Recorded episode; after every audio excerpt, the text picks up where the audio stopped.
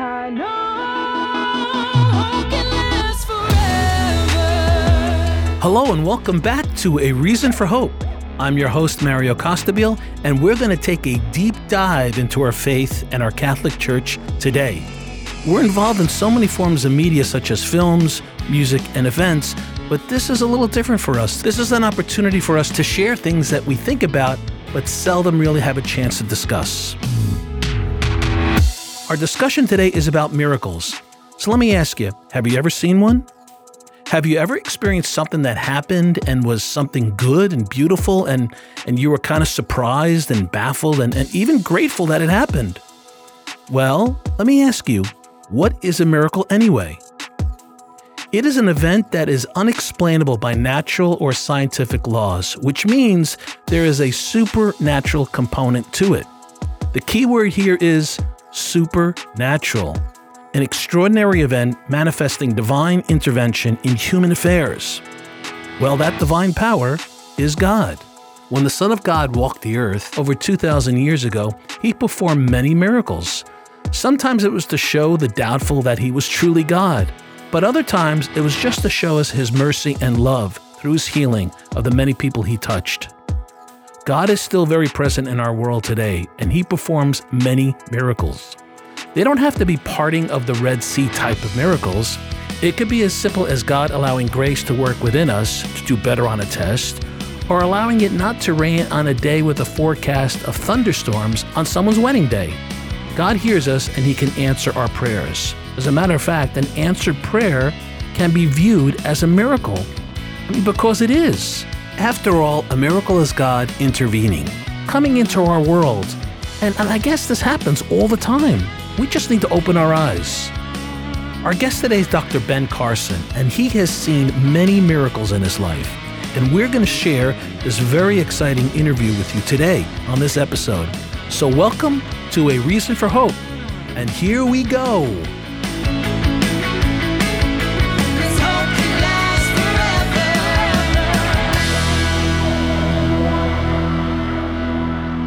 Dave, how are you today? I'm Yet good. We're back with another episode.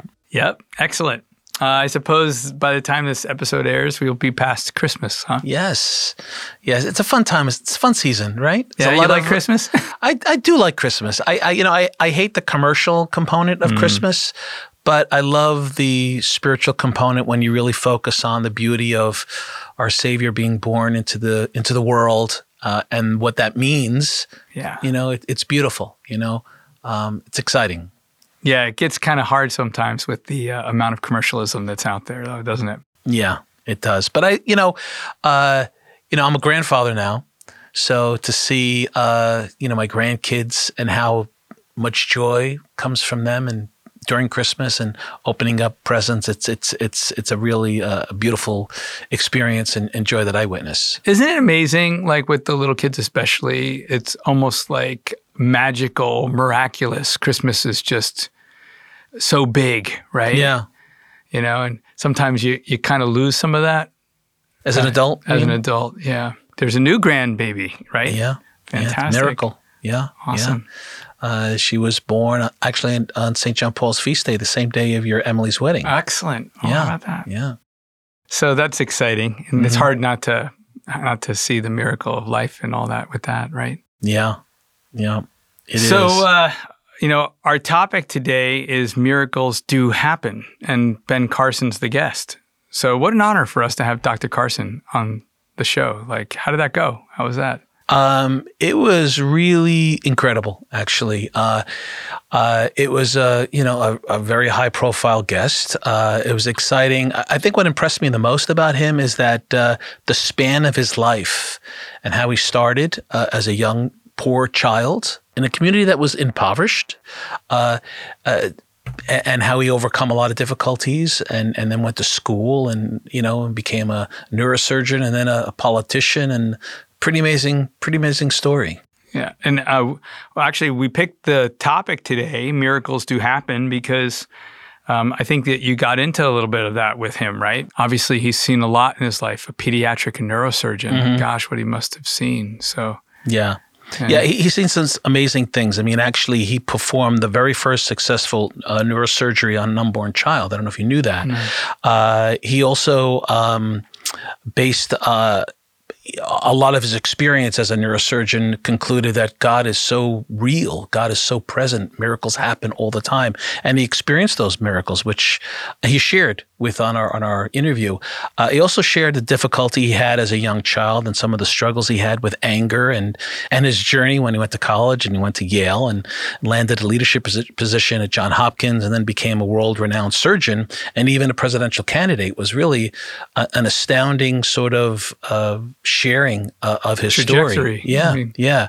Uh, almost so, miraculous in and of itself. Yeah, yeah very miraculous. Yeah. yeah so, well, um, I guess uh, what I was thinking is we'd focus a little bit on miracles and the importance of them for Christians. Um, and since uh, since that kind of came up with Doctor Carson, uh, in his work uh, called Miracles, C S. Lewis defines a miracle as an interference with nature by supernatural power. So what is clear, Lewis explains, is that there's actually a prior question to the question, do miracles happen? And that is the question, is there a supernatural world, a world beyond the natural world, beyond what you can see, hear, smell, taste, touch, and feel?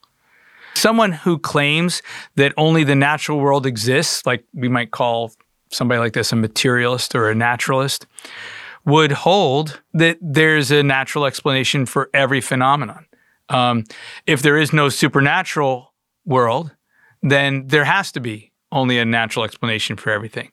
Um, and it's it's interesting. Lewis talks about how the word nature itself means what springs up or comes forth or is born or arrives or goes on of its own accord. So, um, so the person who rejects, you might want to say, the supernatural, basically thinks that everything has come about on its own. Mm-hmm. Um, people might say by sheer chance. Um, actually, it's it's it's something that people don't tend to think about. But in this view, not only do miracles not exist, but neither does meaning exist. There's no meaning to anything or anyone. Your life and my life are meaningless, um, really effectively, at least like objectively speaking. Um, and this is a fact that Nietzsche actually said that everyone needs to wake up to. You know, he, he says, and um, that's where the whole God is dead thing comes in. Um, we need to realize that there is no God and there is no meaning, and that's the way life is. Mm. Um, but when you think about it, it's a pretty dismal and dark outlook. Um, but nonetheless, that, that would be the same, there would be that consequence of not believing in the supernatural either. Um, now, I wanted to mention that there exists another possible view, and this view is that um, there is a God that exists who created the universe, but and he establishes the laws of the universe, but then effectively has nothing to do with the universe. So he kind of just spins it and then leaves it alone. And this is referred to as deism usually, um, that obviously there there's still a sort of, you might want to say, movement of the supernatural with regards to the natural, but only insofar as the natural world has a supernatural cause, right? Um, this view was actually held by a lot of the founding fathers. So uh, many of the founding fathers were deists, they weren't Christians. Um, it's a it's a view that really springs out of the Enlightenment. Um, but I, I need to be clear, it is not a Judeo-Christian view. Mm-hmm. It's not compatible with Christianity at all. I mean, the Judeo-Christian view of God is a God that is very involved in creation. I mean, the Bible is replete with God getting involved, right? The Bible itself, the whole idea of divine revelation means God gets involved. He speaks to his people. He reveals himself to them. Um, we pray because we believe that God does and can act in the world. Otherwise, why would we pray, mm-hmm. right? There'd be no reason to pray. Um, of course, then you add to that the fact of the incarnation. God becomes man. You can't get like any more involved in the world than actually becoming, you know, man. And uh, and so we do necessarily, therefore, believe in miracles, that there's a supernatural world that that is intervening in the natural world, a mm-hmm. supernatural power that's breaking into nature, mm-hmm. uh, eternity breaking into time. Um, and we don't have time to discuss why those who believe there's only a natural world or those who believe in deism um, are misguided and why those ideas are, are incoherent. But I wanted to make sure that we talked about the fact that like they're just not Christian. So. Mm-hmm. Um, yet you'll hear people who are Christians say things that are really deist. Um, and that's probably because they just don't know their faith very well. Mm. So. Yeah, and the question I always ask myself, and I even ask people, you know, w- with the existence of God, is that why are there miracles? You know, Jesus walked on water. He healed the sick. You know, uh, why do you think he did that? He, he was drawing attention to the fact that God is real in our world, and he's showing us the reality right. of God's existence, which is why miracles, I believe, happen today. It's right. God intervening, showing that, hey, I'm here. Right. I know that you're human and you need proof. A little tap on the shoulder. And here's another miracle. Right. And what's amazing is that, you know, um, d- d- you know, the news doesn't cover the miracles that do happen all the time. Yeah. In in the medical If world. It bleeds, it leads. Yeah. So. I guess miracles don't bleed, but they bleed in a different way. Well, you know? and, and that's it. Like yeah. it, if you really had people, uh, the news is typically bad news. You don't you don't see a lot of good news, yeah. which is a, it's a shame. Yeah. And then, of course, you know, stepping in the realm of the miraculous in the secular culture these days is, you know, probably a little... a little little taboo. Yeah. Um, but, you know, you bring up an interesting point um, because why did Jesus perform miracles? And that's a great question. You know, he walked on water, you said. I don't know if you know this, but like there's a whole strain of biblical scholarship that doesn't agree with that, that sort of dismisses the miracles. It's like it's like deconstruction got into biblical criticism. You mean you're saying that they're saying that they did, they did not no, happen? No, absolutely. Um, there's this group called the Jesus Seminar that really made um, a lot of these false distinctions between the Jesus of history and the Christ of faith. And um, and and this kind of stuff where Jesus was like an ordinary guy and it's only the church reflecting back that kind of attributed all these things to him, and that the miracle stories are really symbolic or allegorical, that they're they're not really telling events that happened. Mm. Um, uh, one of the ones that always cracks me up is is the one about, you know, that Jesus feeding the five thousand with just five loaves and two fish. Um, the, the, the, some of these these uh, these biblical scholars would would try to make us believe that what the real miracle was was that, you know, That, that Jesus evoked generosity in the hearts of people, and all these like loaves and fish that they had been like like miserly hiding like under mm-hmm. their cloaks, they brought out and shared with everybody. So it's the great miracle of sharing. Mm-hmm. It's like, oh my gosh, you gotta be kidding me. Like, mm-hmm. you know, it's like, and yet this is what the ridiculous stuff that you'll hear. In the Gospels, Jesus' miracles are called signs. Right. Mm-hmm. And and signs do what? They point to something. What were the signs that Jesus was performing pointing to? But to his identity. Sure. You know? Um, even, even like when he calms the storm, right, with just saying, peace, be still. What's, what's the question that the apostles ask? Who, Who is, is this, this that even wind and sea right. obey him? Right. Like, like there's only one answer to that question. Right? The answer is that he's God. Right. Right? So like, these are the kinds of things that the, the miracles were pointing to. And yeah. um, and they're pointing to the fact that the kingdom of God was breaking into the world. Mm-hmm. And Jesus himself says that. If by the finger of God, these signs or these miracles are performed, then the kingdom of God is upon you. You know, like that's what it's supposed to indicate. That's what the miracles of Jesus were doing. They were supposed to elicit faith. Yeah, which is know? What they do today. Right. Right, if you pay attention to them. Well, and again, Have the, did the miracles even really cha- stop?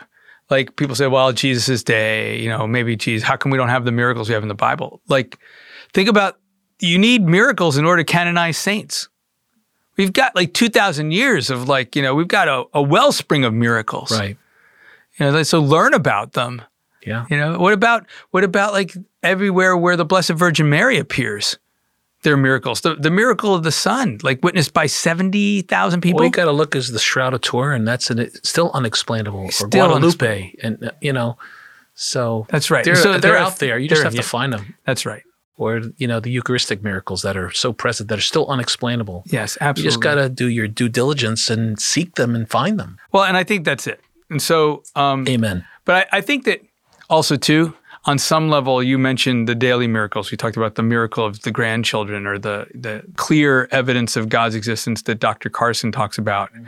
in his own story, or in his witnessing, in his medical practice. Right. Is that, broadly speaking, everything is miraculous from the standpoint that God holds all things in being. So there is no nature without supernature. There is no natural world continuing on without God holding it, right? And I think that that's key. There's nothing that happens in the world that God either doesn't make happen or allow to happen.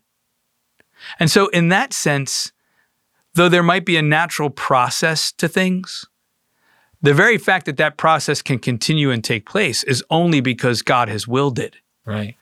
So if we look at that definition of it's the supernatural breaking in to the natural on some level, then really just being itself, existence itself, is miraculous. Mm-hmm. So, sounds great, Dave. Great discussion. Thanks. You're welcome.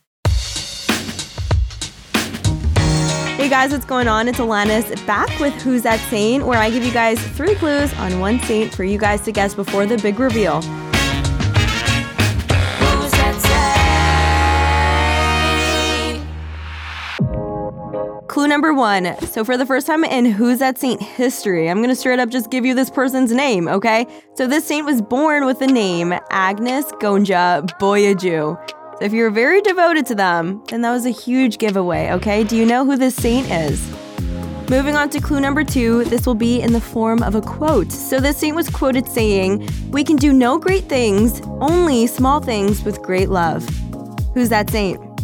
And clue number three, this person is the only saint to have ever been given the honor of receiving the Nobel Peace Prize back in nineteen seventy-nine. So there are your three clues, and the saint is, can I get a little drum roll, please? Saint Mother Teresa.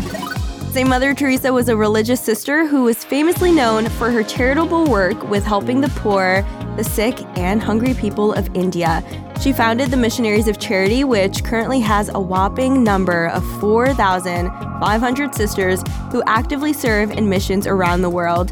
She was canonized as a saint by the Catholic Church only a few years ago, back in two thousand sixteen. She is the patron saint of missionaries, florists, and the sick. Saint Mother Teresa, pray for us. Ooh, who's that saint? Who's that saint? Hey there, welcome back to the Music Corner. A O H Music, the music entity of Array of Hope Ministries, is thrilled to announce the release of our first single, One Life. You can find A O H Music on your music streaming platform of choice, Apple Music, Spotify, Amazon Music, et cetera. We featured the song in an earlier version of the Music Corner this season, so you may already be familiar with the song's chorus. We wrote this song together with the goal of celebrating this one life God has gifted us with. As baptized Christians, we're adopted children of God, and it's important to remind ourselves that life is beautiful and sacred. Human life has an eternal destiny, which was bought at an infinite price. Saint Ignatius of Loyola's first principle and foundation informs us that man is created to praise, reverence, and serve God our Lord, and by this means to save his soul.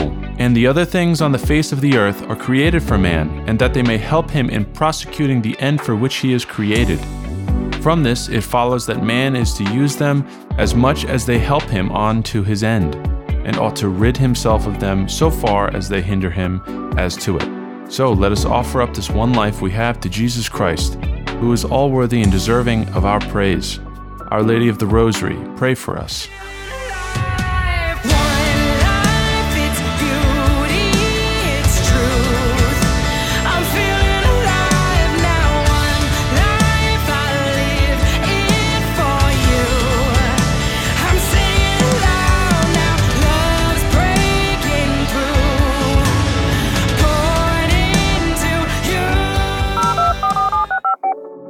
Doctor Ben Carson is an American retired neurosurgeon and a politician who has served as the seventeenth United States Secretary of Housing and Urban Development from two thousand seventeen to two thousand twenty-one.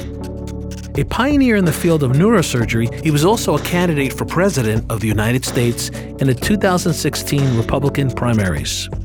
He has written numerous books such as Gifted Hands, Created Equal, You Have a Brain, and Why America Matters. Let's welcome Doctor Ben Carson.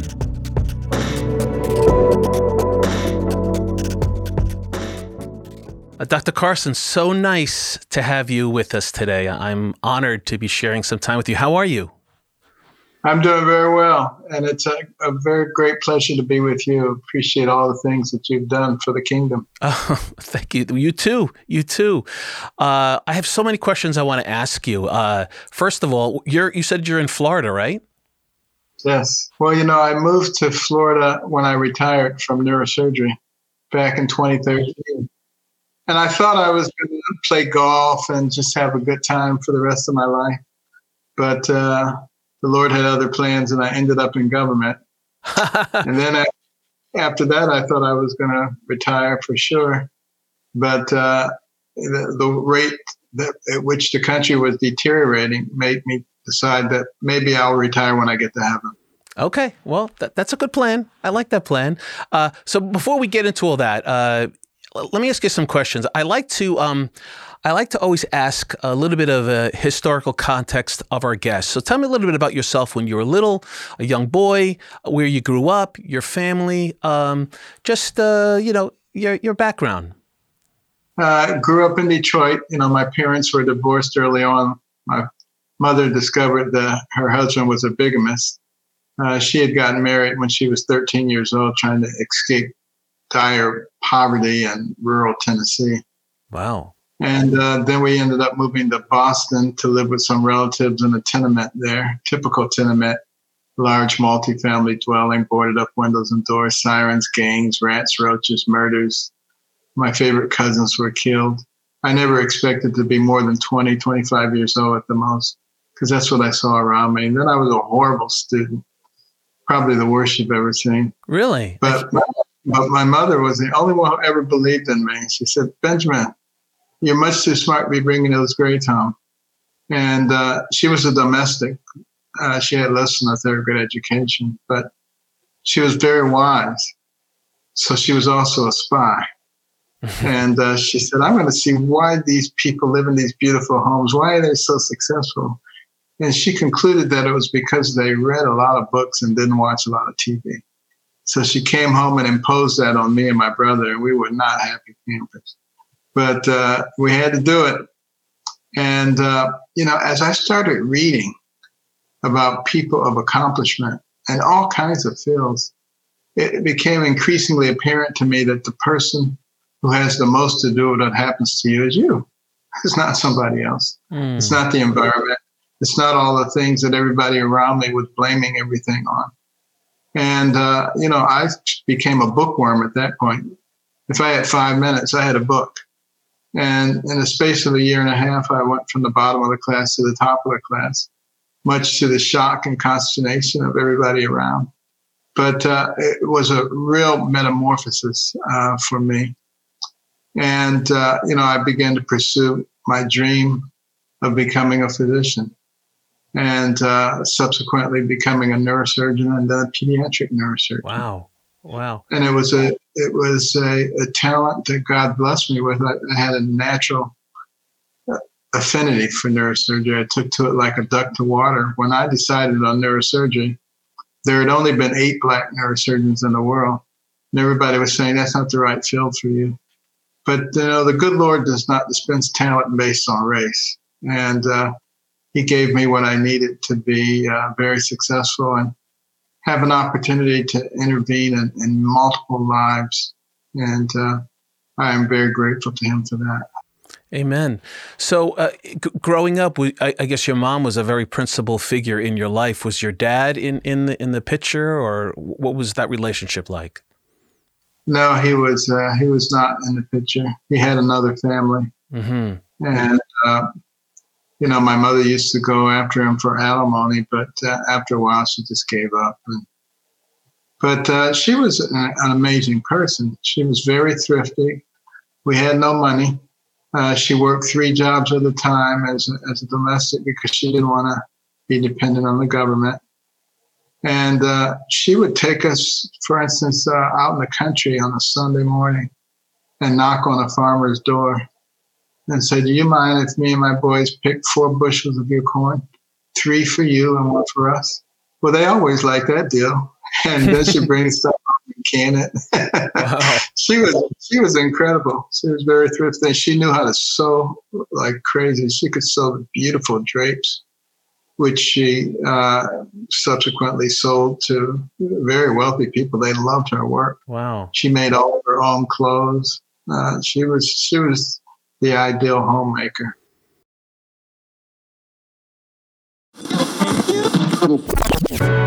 Hey, if you're enjoying this interview, be sure to check out the full video version on the Array of Hope channel. Subscribe for free at watch dot array of hope dot net.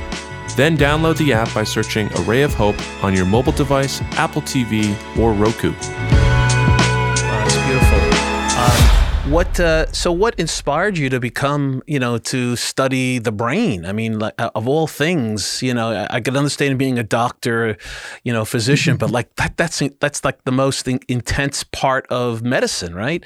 What po- pointed you in that direction? Well, initially. You know, when I went off to college, I was convinced that I was going to be a psychiatrist. Ah. And I really thought the rest of medicine wasn't that interesting, but I knew I had to go to medical school to be a psychiatrist. But uh, during my first year in medical school, I was so taken by the things that the neurosurgeons could do. I mean, it was just incredible. And uh, I, de- I developed this real affinity for the human brain. Couldn't get enough of the human brain. And I started out as an adult neurosurgeon, but uh, I was really drawn to the kids because you could do really pretty amazing things with a kid that you couldn't do in an adult. Mm. Like uh, sometimes when they had intractable seizures, seizures that couldn't be controlled in any other way, and they were coming from only one side, you could actually take out half the brain. And then they would rewire so that they were functional. Minus the seizures. I mean, that's incredible. Th- that's something you wouldn't even think of in an adult. No. Um, you also did some surgeries inside the womb. I mean, maybe you could you know, share a little bit of that. What that was like, and, and how did you even conceive? I mean, you were one of the first doctors doing that. So, what was that like? Uh, and then, what were the results of that that kind of work? Well, one of my one of my uh, O B G Y N colleagues came to me and said, "Ben, uh, you know, you tend to do things that are a little out of the normal. Um, I have a woman who's pregnant with twins, and one of them has a severe case of hydrocephalus. And the head is growing so rapidly that it was threatening premature labor, and both twins would be lost because their lungs were immature." And he said, "Is there some way you could do an operation on the hydrocephalic twin that would buy us several weeks so that their lungs would be mature enough so that we could save the normal one? We we have no expectation of saving the other one, but the normal one." And uh, there had been an article in the New England Journal of Medicine a few weeks before that talking about intrauterine surgery and how it was an aspirational thing for the future. Obviously, we weren't able to do it at that time. Um, but they needed it at that time. So I was aware of a pediatric neurosurgeon who was doing some experimental work on intrauterine surgery on sheep in Philadelphia. So I contacted him. Said, "Do you think uh, maybe we could modify what you're doing for people?" Very quickly. And uh, we, we actually were able to modify it. But then I couldn't do the operation at Johns Hopkins because the ethics committee said, "This is too far out of norm. Uh, we, we really can't sanction that." Hmm. So I went to one of the community hospitals with no ethics committee. We did it there. And uh, it was amazing watching that head shrink on the ultrasound right before our eyes. And we were able to buy a few more weeks. And the lungs were mature. and both babies were delivered. And it was a big national story. Yeah, no, I know. Uh, and at first, uh, you know, some of the critics were saying, well, that was unethical. You know, we're not ready to do that. Except then it became clear that not only was the normal baby okay, but the hydrocephalic baby was okay. And then they started saying, well, I would have done that too. But uh, some years later, at a banquet, this elegant, beautiful, statuish young woman comes up to my wife and says, are you Doctor Ben Carson's wife? And she said, yes. And she said, your husband operated on me and my twin sister while we were still in our mother's womb. Oh, wow. And I just want to thank you. And that's why no one's ever going to convince me that what's in a mother's womb is a meaningless bunch of cells. Yeah. That, that leads me to the next question. I know that you're a big advocate on, you know, life, uh, child in the womb. Tell me a little bit about how that's evolved. Uh, w- did you always feel that way? Did, were you always pro-life in the sense that, tell me a little bit about your background and, and how that evolved uh, into your advocacy today? Well, I grew up in Detroit, a very liberal city, and then in Boston, a very liberal city, and then to college in New Haven, a very liberal city, and then the medical school in Ann Arbor, a very liberal city, and then to internship residency in Baltimore, a very liberal city. So I was very liberal and uh, embraced most of the liberal concepts, including being pro-choice. And, you know, I personally didn't think that abortion was a good thing. But I said, what right do I have to tell somebody else what they should be doing? So for that reason, I was pro-choice. And then one day I was really seriously considering the issue of slavery.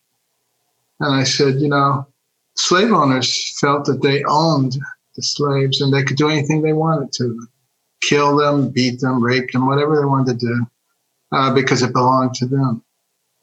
And I said, what if the abolitionist had said, well, I don't believe in slavery, but you do what you want to do. Mm. You know, where would we be?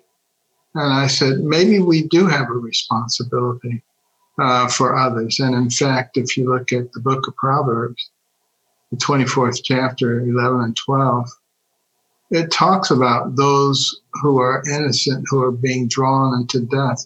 And don't you have a responsibility? And you can't just say, I didn't know about it, because the Lord will hold you responsible.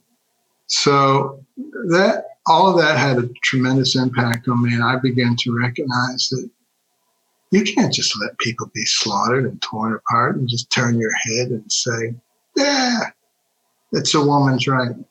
You know, that's the most sacred bond there is on earth, the mm. woman and the child. And God placed that child in a mother's uterus for her to protect it, not to kill it. Mm. Um, let's talk about your relationship and with God and, and religion. Has, was that always in the forefront? Uh, did your mom bring you up in that way, or how has it developed over the years, your relationship with God? Well, uh, I was brought up in a church. Uh, a Seventh-day Adventist church, and I thought I had a pretty good relationship with God. Um, I certainly was a believer uh, growing up. And then when I was fourteen, you know, in a fit of anger, I did have a problem with my temper. I would uh, just really fly off the handle and do ridiculous things without thinking about the consequences. And in that particular case, I tried to stab a, another young man in the abdomen with a large camping knife. And fortunately, under his clothing, he had a large metal belt buckle, and a knife blade struck it and broke. Wow. And I was horrified, as I thought, I was just trying to kill somebody. And this was after I had turned things around academically. Uh, but I locked myself in the bathroom, and I just started contemplating and said, now, where would, where would I be if you hadn't had that, that belt buckle on? And I, I prayed and I said, Lord, you got to help me. I can't control my temper. And I knew that I would either end up in jail, reform school, or the grave. I was not going to end up as a doctor with a temper like that. Mm.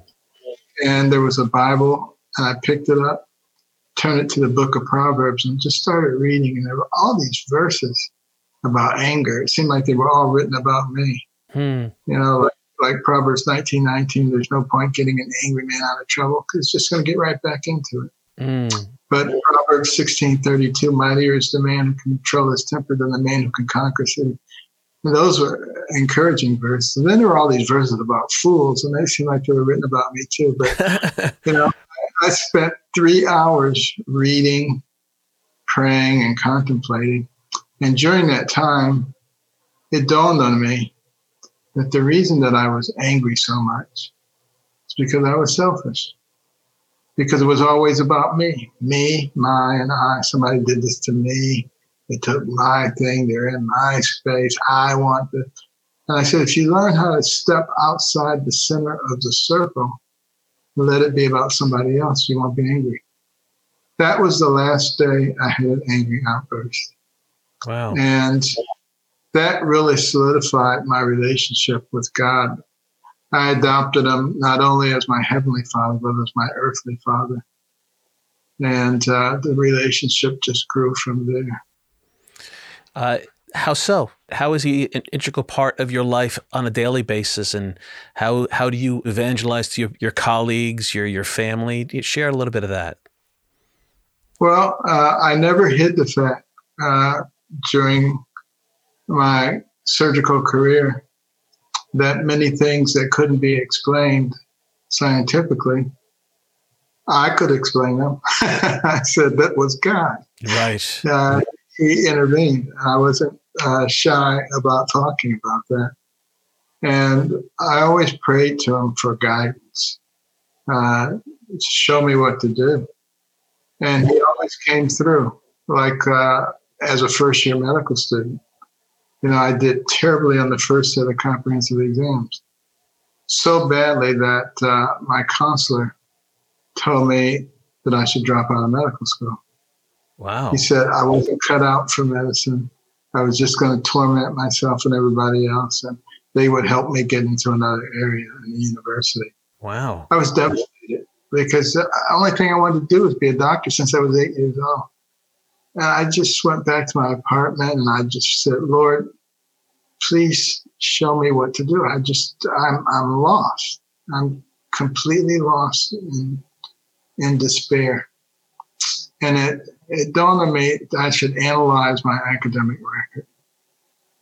I said, what kind of courses have you always done very well in? And what kind of courses have you struggled with? And I realized I did very well in courses where I did a lot of reading. And I struggled in courses where I listened to a lot of boring lectures because I don't get anything out of boring lectures. And I was sitting there six to eight hours a day listening to boring lectures. So I made the executive decision to skip the boring lectures and to spend that time reading. And the rest of medical school was a snap after that. And some years later, when I was back at my medical school as the commencement speaker, I was looking for that counselor because I was going to tell him he wasn't cut out to be a counselor. or or hire more teachers that aren't not so boring. Exactly. Right. Wow, that's that's great. I we had a guest on here, Father Robert Spitzer, who uh, once said uh, he was talking about atheists, uh, people who you know don't believe in God, but he did say that the medical profession, doctors, had the highest percentage of believing in miracles and in God. And I forget what that was, something like sixty-five, seventy percent, guys. I can't remember what that number was, but something really, yeah. really high, which makes sense. You guys right there on the front lines are the ones experiencing the miracles. Uh, Absolutely. And, and, and, you know. And you know, there's no other explanation because you know science, you've applied to science and you said, no, this doesn't. You scratch your was, head. It, was, it has to be divine. There was, there was one case on which uh, one of the multiple cases of conjoined twins, uh, and this was in South Africa. We reached a point in the operation where it looked impossible. There were blood vessels crisscrossing between the two brains. It was like trying to separate a bowl of spaghetti. And we stopped the operation, and I said, uh, I think uh, maybe if we just cover everything over with skin and wait for a few months, uh, some of these vessels will self-delineate and we'll be able to come back and complete the operation. And the doctors from Zambia, where the kids were from, and South Africa said it's a great idea. I know it would work at Johns Hopkins, but we don't have the ability to keep partially separated twins alive. They'll die. Wow. And I just said, Lord, you know, I've I've reached my extremity. I I I can't go any further. But I went back in there and started operating for the next many hours. And after twenty-eight hours, we finished the operation. Wow. And uh, one of the twins woke up right there in the operating room, reached up for the endotracheal tube. The other one did the same thing by the time we got to the I C U. And they're the first complexly joined craniopicus twins to be neurologically intact. But uh, during that operation, the other neurosurgeon said, we could not believe what you were doing. And I don't remember any of it. And I don't think it was me. God the Father was guiding your instruments, right? It's a, Absolutely. It's beautiful. Um, I'm going to shift gears a little bit. Uh, so uh, I've actually been wanting to ask you this question. So you ran, you know, for president in two thousand, when was it? In two thousand sixteen, right? So yes. that that for a neurosurgeon is like a big left turn, I would think, right? It's like uh, a huge left turn. It's like, yeah. All right, get out of the way. I, I, Uh, Lord, uh, was it was it was it divinely inspired? Did the Lord? Did you hear a calling? Say, Lord, you know, uh, you know, uh, Ben, I want you to do this. Trust me, or what? What was that like? It became clear to me that He did want me to do it. I didn't want to do it, but after after I gave the uh, the prayer breakfast speech in twenty thirteen, which came as a real shock to me because I didn't know anybody ever did it twice. And I had spoken for the National Prayer Breakfast in nineteen ninety-seven. Wow. Uh, research showed that there was one person who had done it twice. That was Billy Graham. I said, that's pretty good company. um, but after that speech, everybody was saying, you should run for president. I said, these people are crazy. I don't want to run for president. I said, that's the most ridiculous thing I've ever heard. And I said, if I just ignore these people, it'll go away. But it didn't go away. It kept growing and growing. And everywhere I went, there were people with placards, run, Ben, run. I had more than five hundred thousand petitions in my office. And I finally just said, Lord, you know, I don't want to run for president, but if you really want me to, you have to give me all the things that a person who runs for president has. A Rolodex with all the important names, mm. a lot of money, an organization. And I said, I don't have those things. I have no desire to develop those things, so you just have to provide them. The next thing I knew, all those things were there. We had an organization that was raising more money than the R N C each month. Mm-hmm. It was unbelievable. But um, you know, during that process of traveling throughout the country to all the little small hamlets in Alabama and North Dakota, you know, I really came to an understanding of who the American people were. And most of them actually have common sense. Not so much in Washington, but I mean, throughout the rest of the, the country, a lot of common sense. I think as Christians, uh, followers of Christ and, and our Father, I mean, we have to be obedient, right? I mean, that's part, and that's tough to do. Uh, sometimes we, we want to force our own will because we know what we think we want, but the Lord knows better, right? That's exactly right. And I thought after the twenty twenty election that I could uh, finally just relax and enjoy life and, you know, go sail, sail off into the sunset in your golden years. But uh, I realized pretty quickly that I couldn't do that. And there were several people who were just outstanding people at H U D.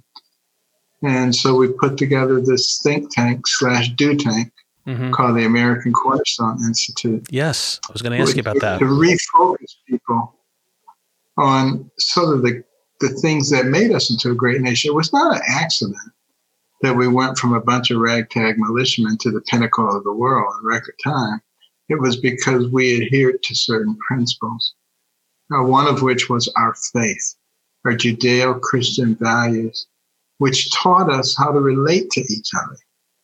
It taught us to love your neighbor, not to hate your neighbor, not to cancel your neighbor, but to love your neighbor. And that made such a big difference. And one of the other uh, pillars, which is community, the sense of community, being able to work together. You know, this country uh, early on consisted of small communities, twenty, fifty, one hundred families, isolated, nobody else around. They not only survived, they thrived. Why? Because they were able to use their collective gifts and talents for the good of the whole. Mm. Uh, and it didn't matter what the political persuasion was or what the religion was. They were able to work together effectively. And what a difference it made. And then the whole concept of liberty, being able to live the life that you want to live. Uh, many of the early pilgrims came here because they wanted religious freedom. They wanted to be able to live according to their faith. Yeah. Now, this country allowed that to happen. Our Declaration of Independence talks about the fact that we have inalienable rights, life, liberty, and pursuit of happiness, that that comes from our Creator, a k a. God. What a difference that makes. And then the whole concept of life and the importance of life from the womb to the tomb. And then we added a pediatric component. I have to do that as a pediatric neurosurgeon, uh, recognizing what's happening to our children and the indoctrination that is going on. You know, it was uh, Lenin who said, give me your children to teach for four years, and the seed that I sow will never be uprooted. Mm. And you can see why there's such an intense desire to get into our schools and indoctrinate our kids mm. and uh, fundamentally change our country. And we said, we have to counter that. So we have an online program uh, called Little Patriots. Uh, and it has a K through five uh, program of learning our history and our values of who we really are. And we don't skip anything. It's the good, the bad, and the ugly. Mm. Uh, but if you do an honest appraisal of our history, you'll see there's a lot more good than there is bad and ugly. Right. It's not like the sixteen nineteen program or, or C R T, which just seizes up on, on things like slavery and says that's who we are and that characterizes who we are. Mm-hmm. Not by any stretch of the imagination. Mm-hmm. And they want you to think that we're uniquely evil uh, because of slavery. Every society, since there's been written history, has had to deal with slavery. What makes us unique is that we had so many people who were vehemently opposed to it because of our values and principles that we fought a bloody civil war and lost a large portion of our population to get rid of it. Mm-hmm. And uh, that's what we should be teaching our children. And then we have books like Why America Matters, Red, White, and Blue, Our Flag Matters to Me and You. And uh, our program online, absolutely free of charge. Uh, beautiful cartoons in our Star-Spangled Adventures. Uh, we recently finished one on the Boston Tea Party, on the Declaration of Independence. Beautifully done with these animations. Hired some of the best animators from Disney, Pixar, A B C Kids, who were non-woke, by the way. Wow. And uh, these things are, are incredible, and it's growing very rapidly. Uh, Little Patriots Learning dot com, free of charge, because of wonderful uh, underwriters who realize the importance of making sure that we provide for our children our real history, who we really are, and uh, get them excited and in love and patriotic. Yeah, that's uh, that's beautiful, uh, Doctor Carson. I love that. Uh, I mean, we need to be optimistic, right? We need to have a, a vision of really instilling these values. Sometimes, I don't know, as a father, uh, as a, a leader of this organization, it can be very discouraging. I feel that sometimes uh, uh, there's an overwhelming sense of, uh, for the lack of a better term, Uh, evil in the culture that is really uh, con- suppressing the good and uh, the beauty and, and understanding of religion is and who God is. It seems like, uh, uh, you know, th- they're trying to suppress God. You're, you're right. Well, as Ephesians uh, six, uh, spiritual wickedness in high places. Mm. We see the effects of it. And, and what is happening to our society as we push God out? You know, it has to be replaced with something. Yeah. And that's something is obviously not very good. And I think the vast majority of Americans actually realize that. But I think it's important that we don't just say, see, it's all bad. I think we have to actually roll up our sleeves Amen. and demonstrate to people. That's right. That's right. To God. Well, and in the good work that you're doing, you're you're you're kind of living by example, right? You're putting out good work. You're putting out positive things, reinforcing our history and, and how good America is, and, and the importance of faith. I commend you for that. It's really uh, you can't you can't go on vacation yet, Doctor. You have to you have to keep moving forward. Okay, it's uh, the Lord is telling you to keep going because your work is so good. And getting people to believe in themselves and in their fellow man. Amen. And in the nation that they, they live in. This is a this is a good place. Yeah. And, uh, you know, we need to try to preserve it because we have all these people saying what a horrible, evil place our country is, how we're systemically racist, how we don't treat people well. If that were the case, why would all these people be trying to get into the southern border? And when they got in exactly. here, wouldn't they be calling their friends and relatives and saying, don't come here, it's a horrible place? That's not what's happening. Yeah. No, we're still the greatest nation in the world, no doubt. Mm-hmm. Well, listen, uh, thank you. Is there anything else that you want to share with our listeners and viewers? Uh, anything uh, that, you, that you're working on? Pro- Just, uh, you know, go to our website, American Cornerstone dot org. Mm-hmm. And there's a whole plethora of things there, including a lot of interviews, uh, my American story, the people who've come here from other places, uh, frequently where socialism and communism was, and uh, how they point out some of the same things that are starting to happen in our country and why we must be careful and vigilant and work hard.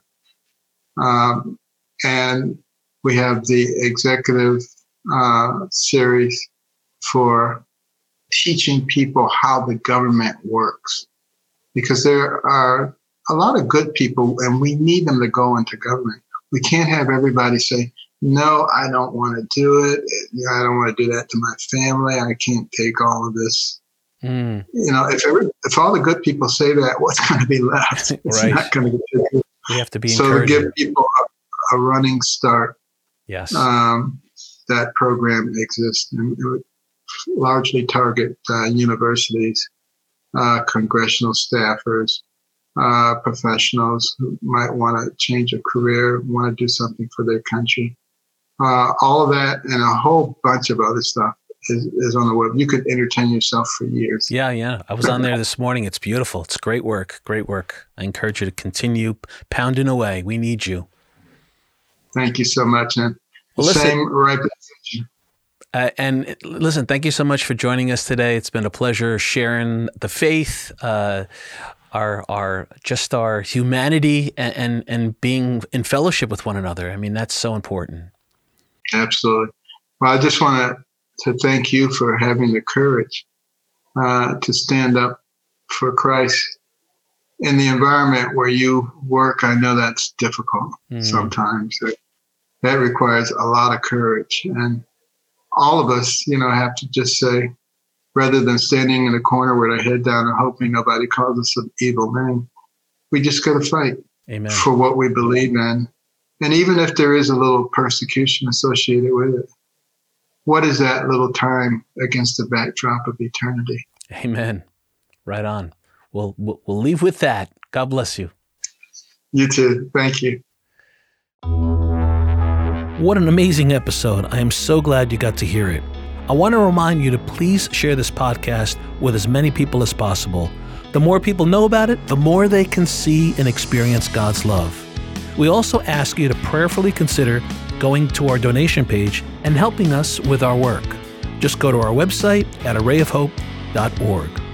Also, join us on social media. It keeps us all connected to our faith through music, videos, and our daily reflections. There's lots of great stuff up there that you got to check out. We pray the Divine Mercy Chaplet every day on Instagram at three p.m., so please join us. Our guests next time will be Michael and Alicia Hernan.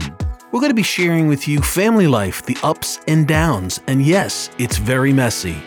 So thanks for joining us today, and there's always a reason for hope. This is Mario Costabile. Until next time, peace. 'Cause hope can-